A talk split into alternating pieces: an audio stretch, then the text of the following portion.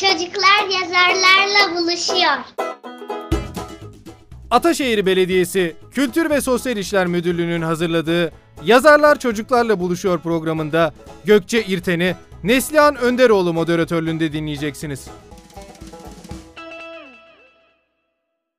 Merhaba sevgili izleyiciler. Ataşehir e, Kültür Sanat e, etkinlikleri kapsamında Çocuklar Yazarlarla Buluşuyor e, programımızın bu ayki konuğu e, çok değerli sanatçı, illüstratör ve yazar Gökçe İrten. Gökçe Hanım hoş geldiniz. Hoş bulduk Neslihan Hanım, merhaba. Merhaba. E, ben ilk önce e, sizi kendi blogunuzdan, Gökçe İrten blogunuz var. Orayı bayağı bir inceledim. Oradan özgeçmişinizi de aldım buraya. E, onunla okuyarak tanıtmak istiyorum. Ama sonra sizden e, buna ilaveler olursa e, onları da rica edeceğim. E, Gökçe İrten e, lisansını Mimar Sinan Güzel Sanatlar Üniversitesi Seramik ve Cam Tasarımı, yüksek lisansını Sabancı Üniversitesi Görsel İletişim Tasarım bölümünde tamamladı. Tezini çocuklu resim kitaplarının tasarım prensipleri üzerine yazdı. Central St. Martins, Londra'da çocuk kitabı illüstrasyonu üzerine eğitim aldı. 20'den fazla kitabı yayınlandı. İngilizce, Almanca, Çince, Korece gibi çeşitli dillere çevrildi. 2019 yılında Aydın Doğan Çocuk Kitabı İllüstrasyonu başarı ödülünü aldı. İlk kişisel sergisi Muhit 2017 yılında Mixer Galeri'de açıldı. Yurt içi ve yurt dışında karma sergilere katıldı. 2020 yılında geleneksel Anadolu desen ve tasarımlarını modernize ettiği el yapımı porselen markası Goho'yu kurdu.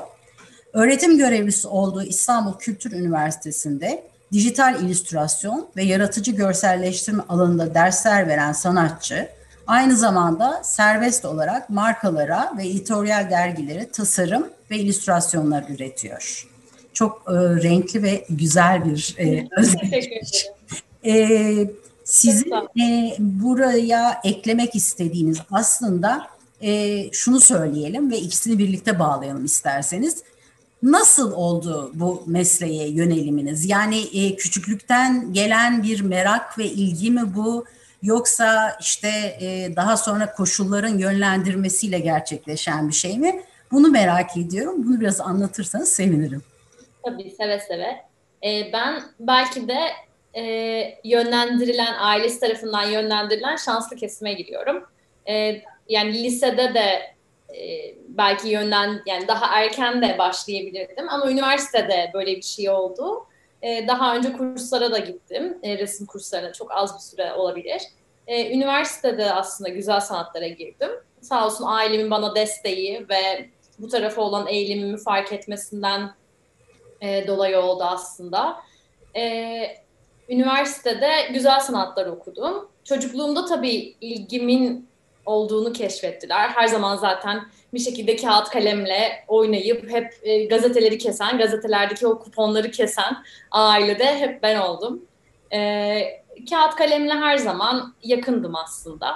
E, bir şekilde de buraya yönlenmiş oldum. Hep çiziyordum, duvarlara çiziyordum, kağıtlara çiziyordum, bir yerlere çiziyordum hep aslında. E, bir şekilde de ilgim olan tarafa yönelmiş ve buraya gelmiş oldum. Ee, siz sadece ilginiz olan tarafa yönelmemişsiniz. Ee, sonra onun üstüne e, lisans eğitiminizi bitirdikten sonra da yüksek lisans ve daha sonra Londra'da da e, bu eğitime devam etmişsiniz. Ee, yani e, ben bir sonraki soruya geçmeden önce aileler açısından şunu öğrenmek istiyorum. Bu tür çizimle ilgili yeteneklerini keşfettiklerinde çocuklarının e, neler yapmalılar? Hani bunu nasıl teşvik etmeliler? Çocuğu nasıl yönlendirmek e, daha doğru olur?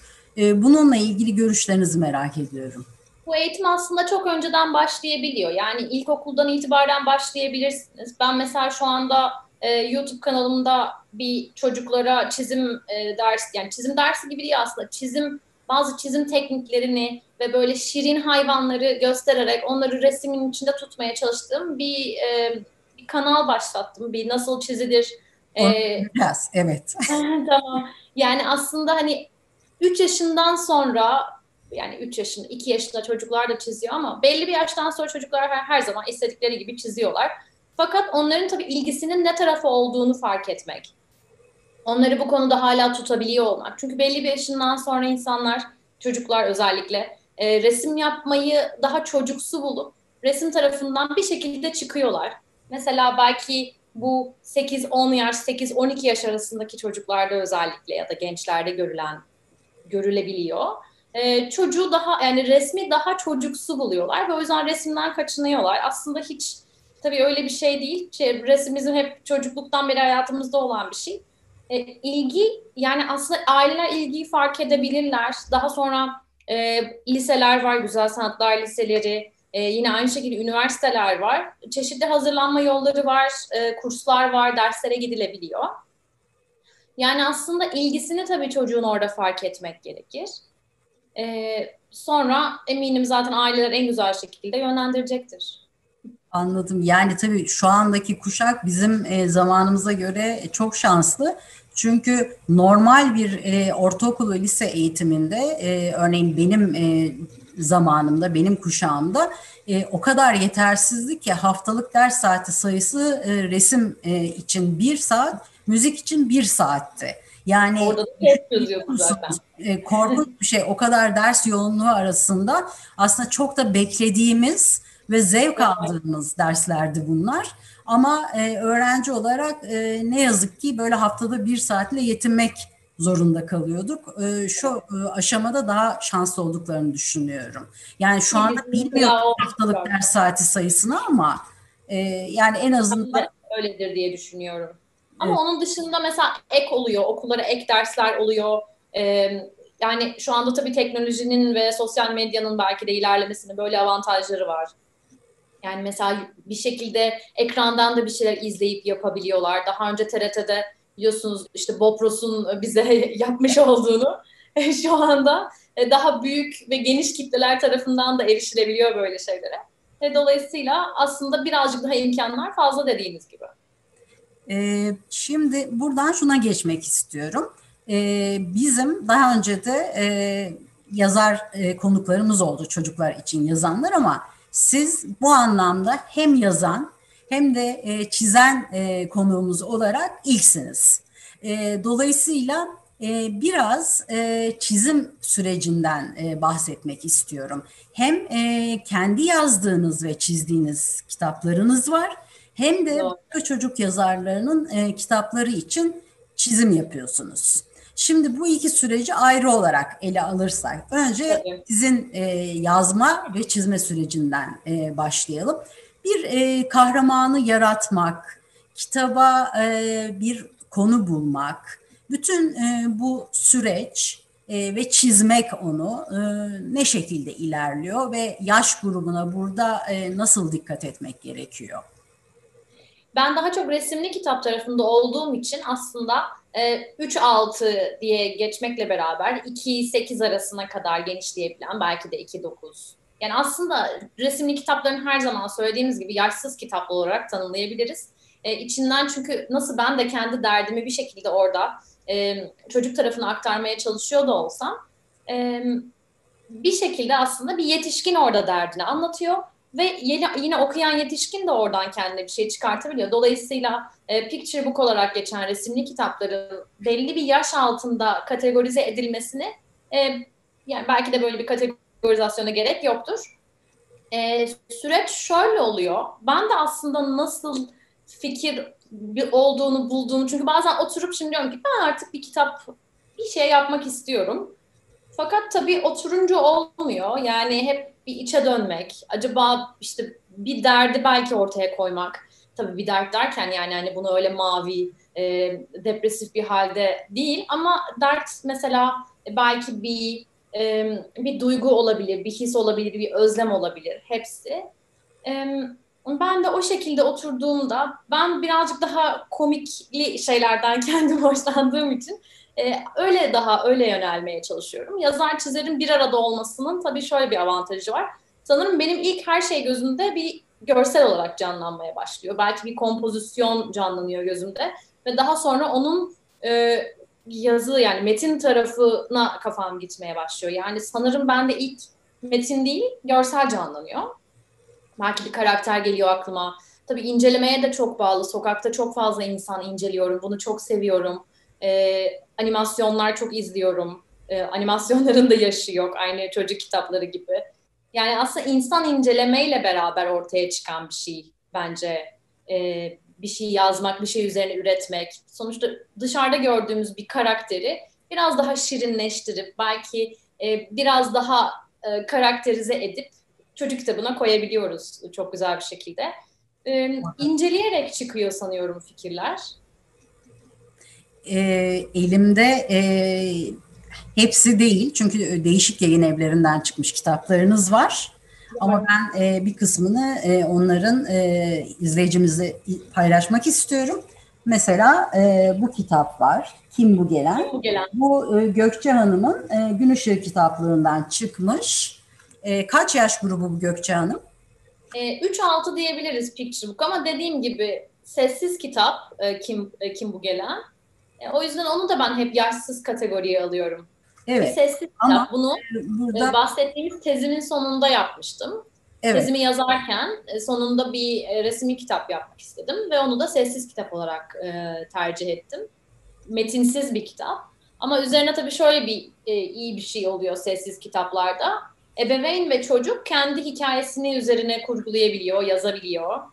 Evet yani hayal gücünü daha e, zorlayacak ve geliştirecek bir tarzı var. Doğru. Tabii bir alt metni, bir senaryosu mutlaka var her zaman hepsinde. Tabii. Ee, Yani, yani hani sessiz kitap demek yani bir ya- bunda niye yazı yok olmasın hiç öyle bir şey değil. Hepsinin Hı. arkasında bir senaryosu, bir elbette bir var olan bir metni var.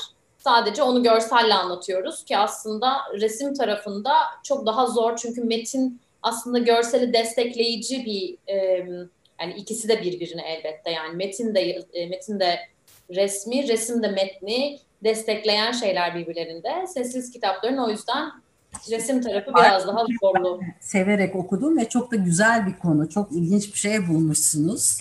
E, Teşekkür ederim. Bayıldım. Yani çizimleri göstermek, paylaşmak istiyorum izleyicilerle. Çok Bilmiyorum sağ olun. görünüyor mu?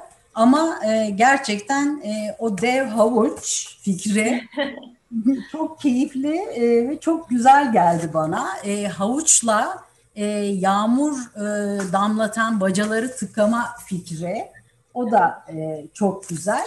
E, kendinize özgü bir tarzınız var. Yani e, bunları hep böyle tek tek keşke mümkün olsa da paylaşabilsek izleyicilerimizle. E, ben e, hem konu anlatımı olarak hem de çizim olarak çok başarılı buldum. Bunu e, Çok çok özellikle tavsiye ediyorum. Ama bunların dışında bir de bunları gösterelim. Ee, yine Gün Işığı kitaplığından Gökçe Ateş Aytu'la birlikte çalıştığınız e, Maya'nın Ağacı diye bir e, kitabımız var. Resimlerini yaptığım. Evet, siz e, illüstrasyonlarını yaptınız. E, bu e, biraz daha e, bir e, büyük yaş grubu için e, sanırım. E, onun dışında hep kitaptan yayınlanmış Fuat Sevimay'ın Hiç, Hiç e, isimli kitabı var ve Şanslı Kedi Patikare var. Bunlardan da e, birazcık örnekler verelim çizimlerden. Gerçekten insan bakmaya doyamıyor. Ben Çok teşekkür ederim. bir de e, şunu öğrenmek istiyorum. Sizin yazdıklarınız ve sizin çizdiklerinizi konuştuk. Bir de böyle e, yazarlarla çalıştığınız e, süreci anlatırsanız nasıl ilerliyor? Yani size e, yayın evinden mi böyle bir e, çağrı geliyor? Hani şu kitabı çizer misin diye siz değerlendirip evet ya da hayır diyorsunuz. E, sonra nasıl ilerliyor bu süreç?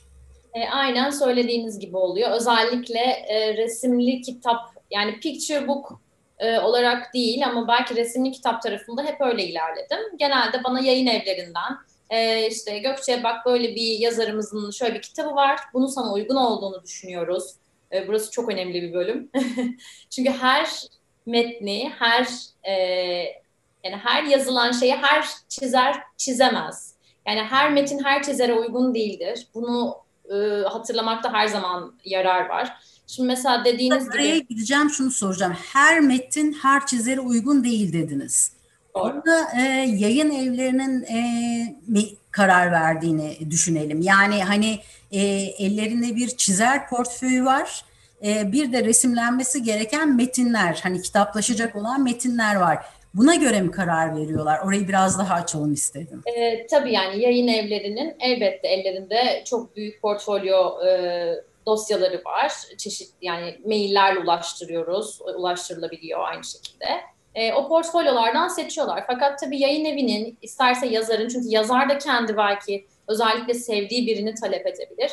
Fakat her zaman hatırlamakta dediğim gibi fayda var. Yani onu yayın evinin yönlendirmesi gerekiyor. Şimdi bana belki çok fazla karakteri olan, e, çok ayrıntılı, küçük yani daha detaylı işler geldiğinde mesela benim çizim tarzımın belki ona yani yine metne bakarak konuşmamız gerekiyor. Çünkü illa detayı e, detay olarak da çizmemiz gerekmiyor. Daha minimal doğrultuda, daha modern e, şekilde de yansıtabiliyoruz yine çizim tarafı olarak ama yani her metin her çizere göre olmayabiliyor. Onu yazarın, yayın evinin oturup ka- karar vermesi, tartışması gerekir. Hı hı. E, o zaman uyumsuzluk olduğunda hem çizer çok zorlanmış oluyor, hem yazar istediğini alamıyor.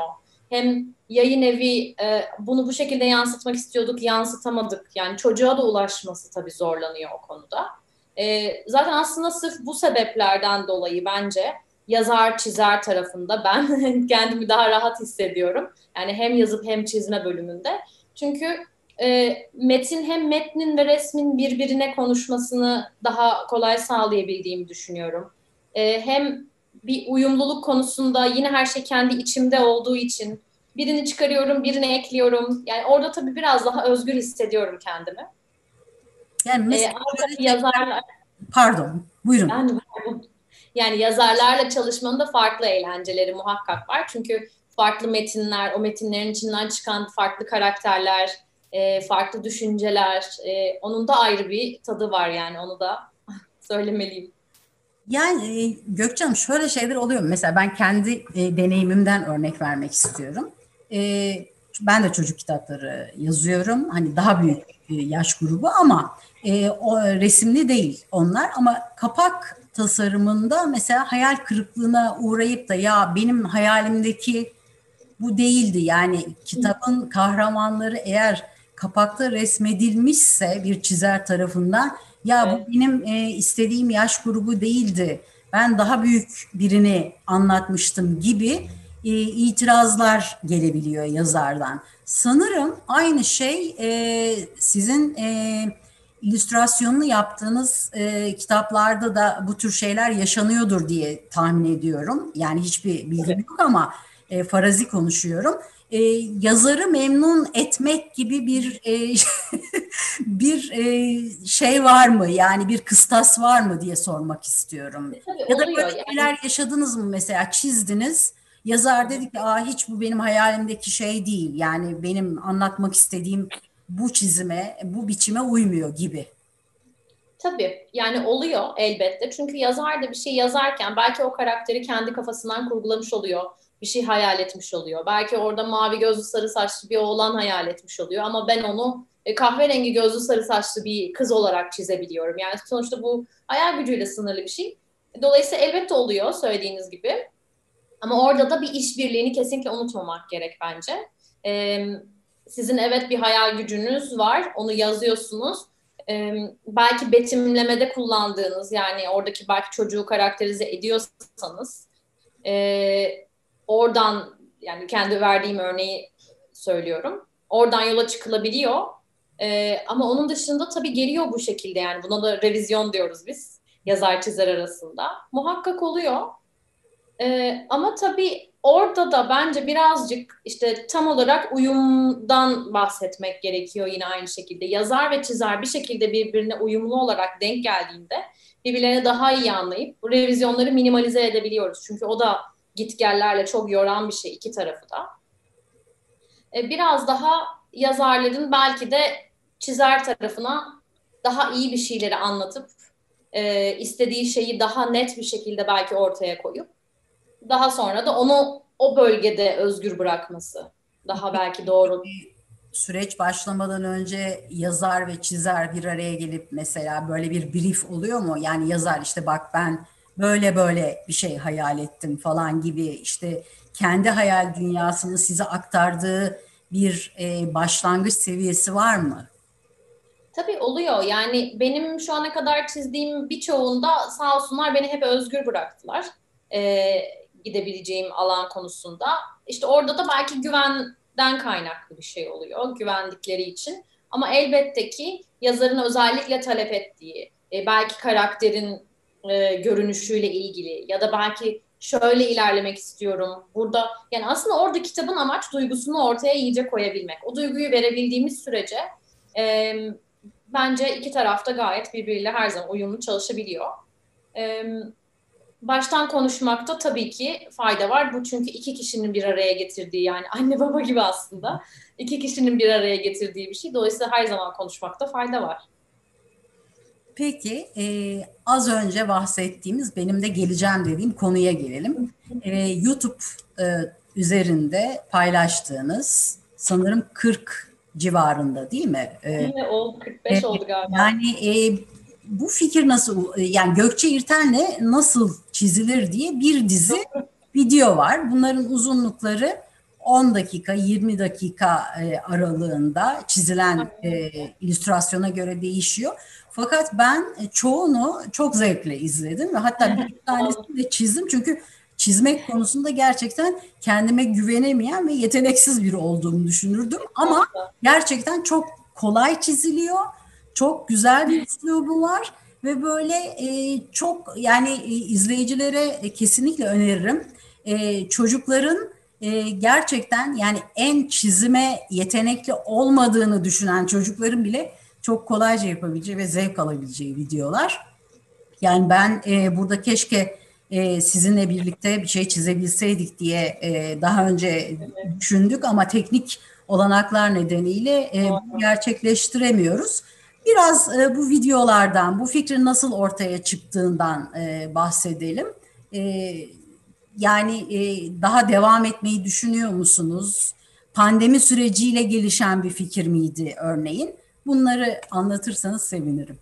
Aynen öyle. Pandemi sürecinde gelişen bir fikirdi. Geçen yıl Mart'ın tam bir yıl oldu e, zannediyorum başlayalı. Mart ayında başladım. Çocuklar evde okula gidemeyince çok sıkılıyorlar.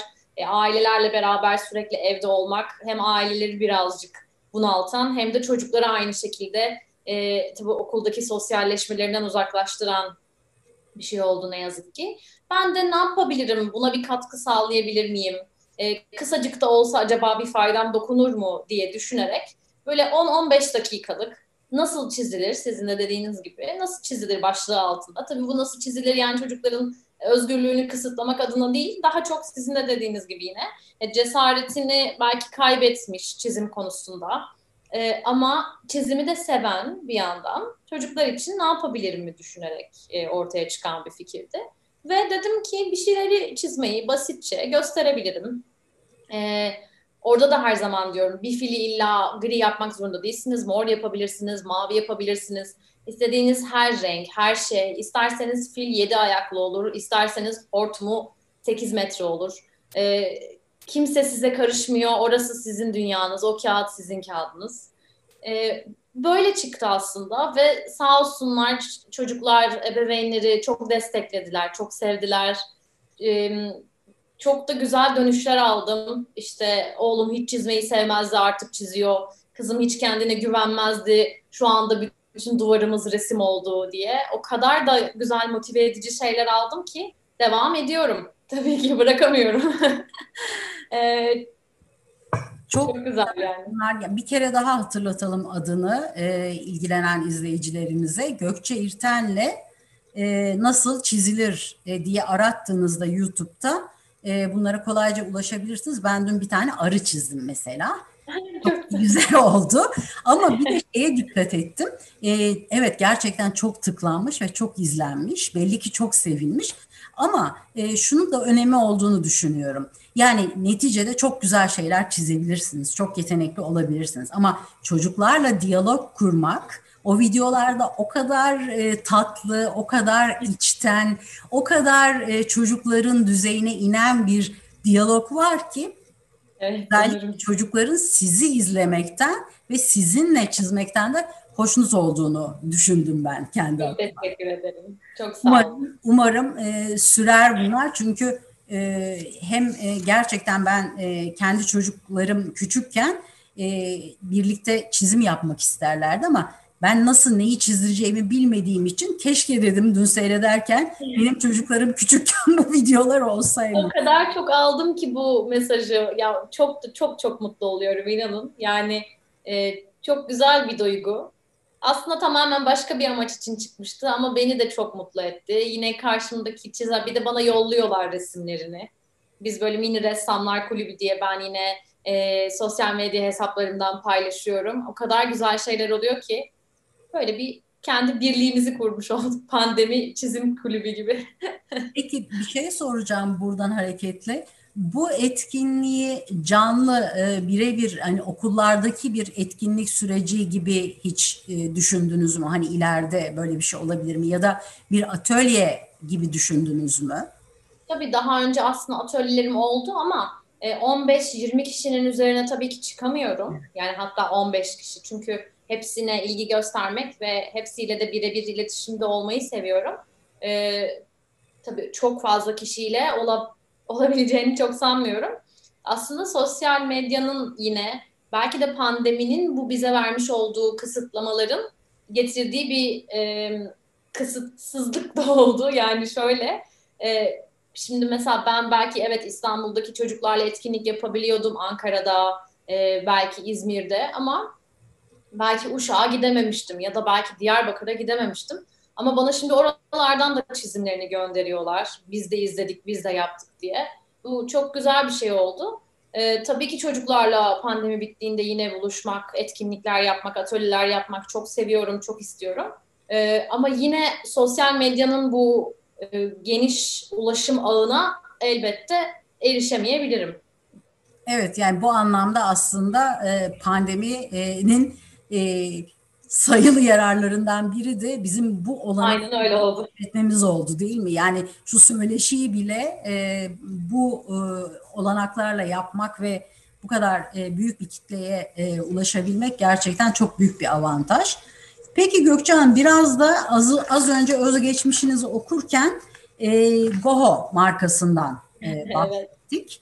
E, geleneksel Anadolu desen ve tasarımlarını modernize ettiğiniz bir marka. Bize e, neler yaptığınızdan, e, yani e, neler üretildiğinden biraz bahsederseniz Goho'yu tanıyalım birazcık. Ay, tabii çok severek, e, seramik mezunuyum sizin de söylediğiniz gibi Mimar Sinan'dan, seramik cam tasarımı. E, porselende yine seramiğin tabii o bölümün içine giren bir e, alan oluyor. Ben de çok seviyorum aslında. E, lisansım da zaten o şekildeydi. E, bir şekilde üretime devam etmek istedim. Çünkü hani çocuk kitapları iki boyut ama e, üç boyutunda o çamurla uğraşmanın verdiği, üzerine bir şey yapıp onu kullanabiliyor olmanın verdiği haz da çok başka. E, çok uzun zamandır da üzerinde çalıştığım, çok istediğim bir şeydi. Kendi markamı kurmak, e, bunu başkalarının da belki kullanabilmesi için onlara sunmak çok istediğim bir şeydi. E, üç yıldır yaklaşık olarak üzerine çalışıyorum tasarımlarını.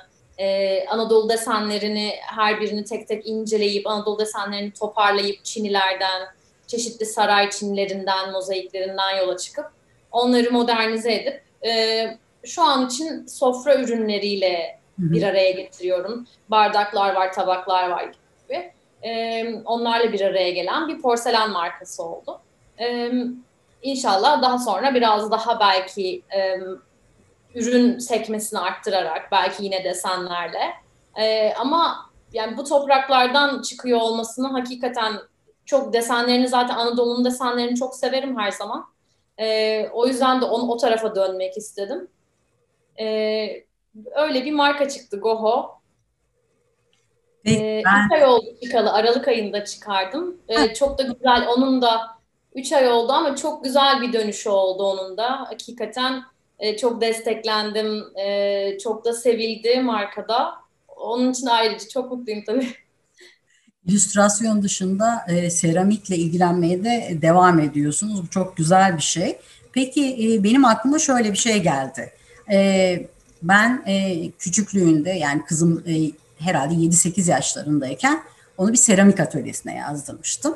Onun e, özellikle o parmaklarla, o hamurla iç içeliği, işte kaslarının gelişimi, yaratıcılığı falan hala yaptığı o fırınlanmış ve sonradan sırlanmış objeleri evimizde saklıyoruz.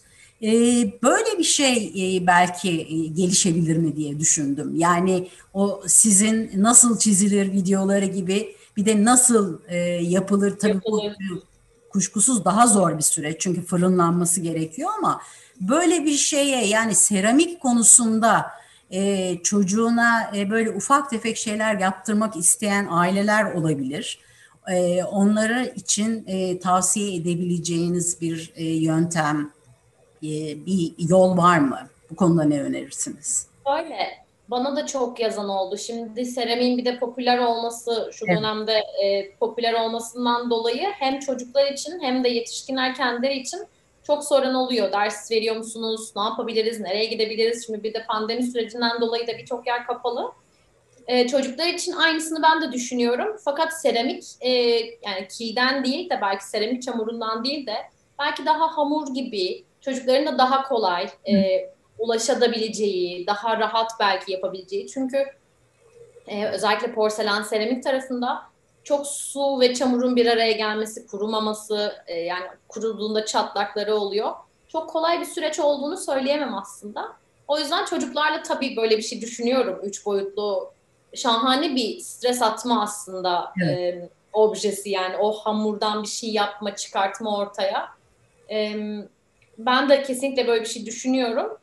E, yetişkinler için de kurslar açıldığında yine aynı şekilde oralara gidilebilir diye düşünüyorum. Yani hani bilmeyen için evde seramiğe giriş yapıp e, ilerlemek muhakkak bir şeyleri izleyip öğrenmekte fayda var.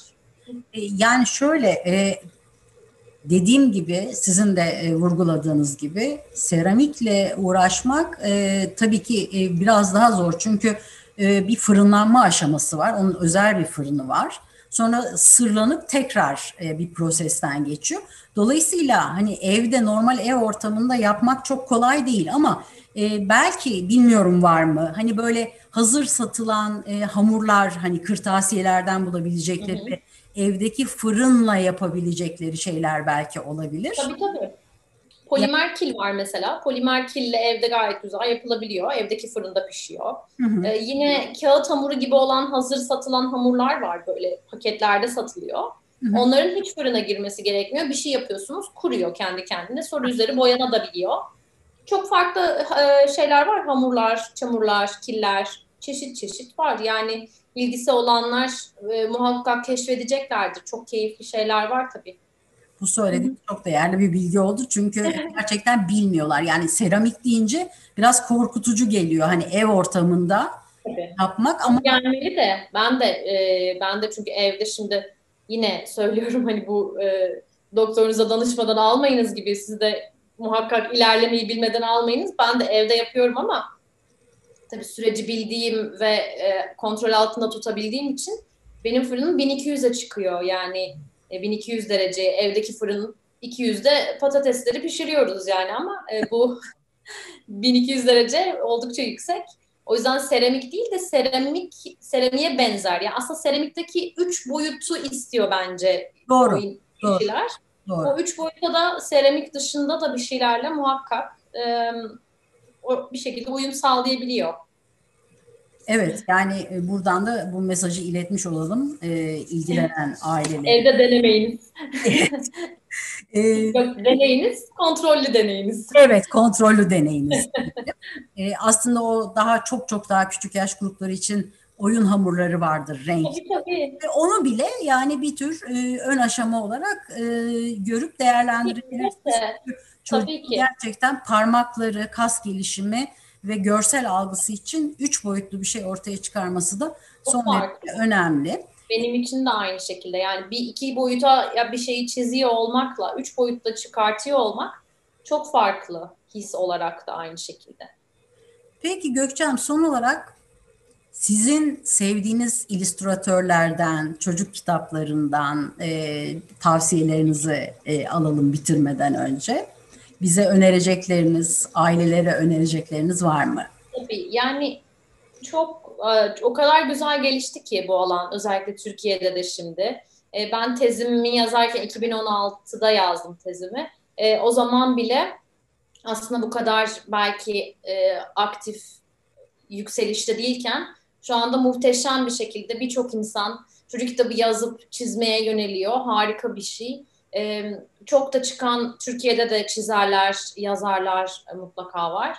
Ee, ben yurt dışında da tabii birilerini takip etmeye çalışıyorum. Bologna'ya e, pandemi olmadığı sürece gitmeye çalışıyoruz ki oralardan da esinlenelim.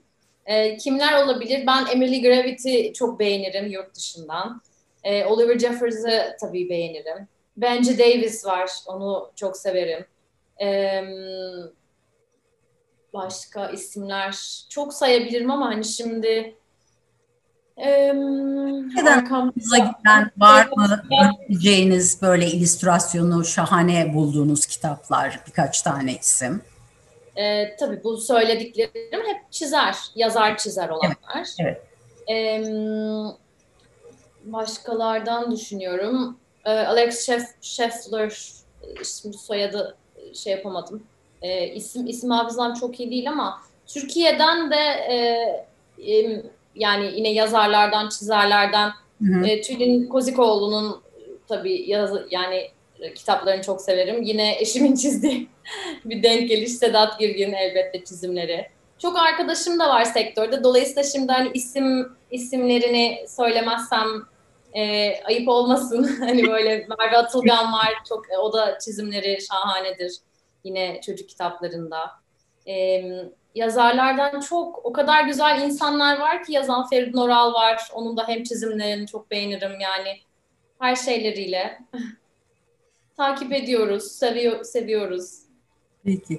Gökçe Hanım e, bu güzel sohbet için çok çok teşekkür ediyoruz. E, gerçekten e, böyle resimdi, işte seramikti, e, kitaptı hepsinin iç içe geçtiği bir e, söyleşi oldu. Katıldığınız için çok teşekkür ediyorum. Ben çok teşekkür ederim davetiniz için. Çok sağ olun. Çocuklar yazarlarla buluşuyor. Yazarlar Çocuklarla Buluşuyor programında Gökçe İrten'i Neslihan Önderoğlu moderatörlüğünde dinlediniz. Sevgiyle kalın.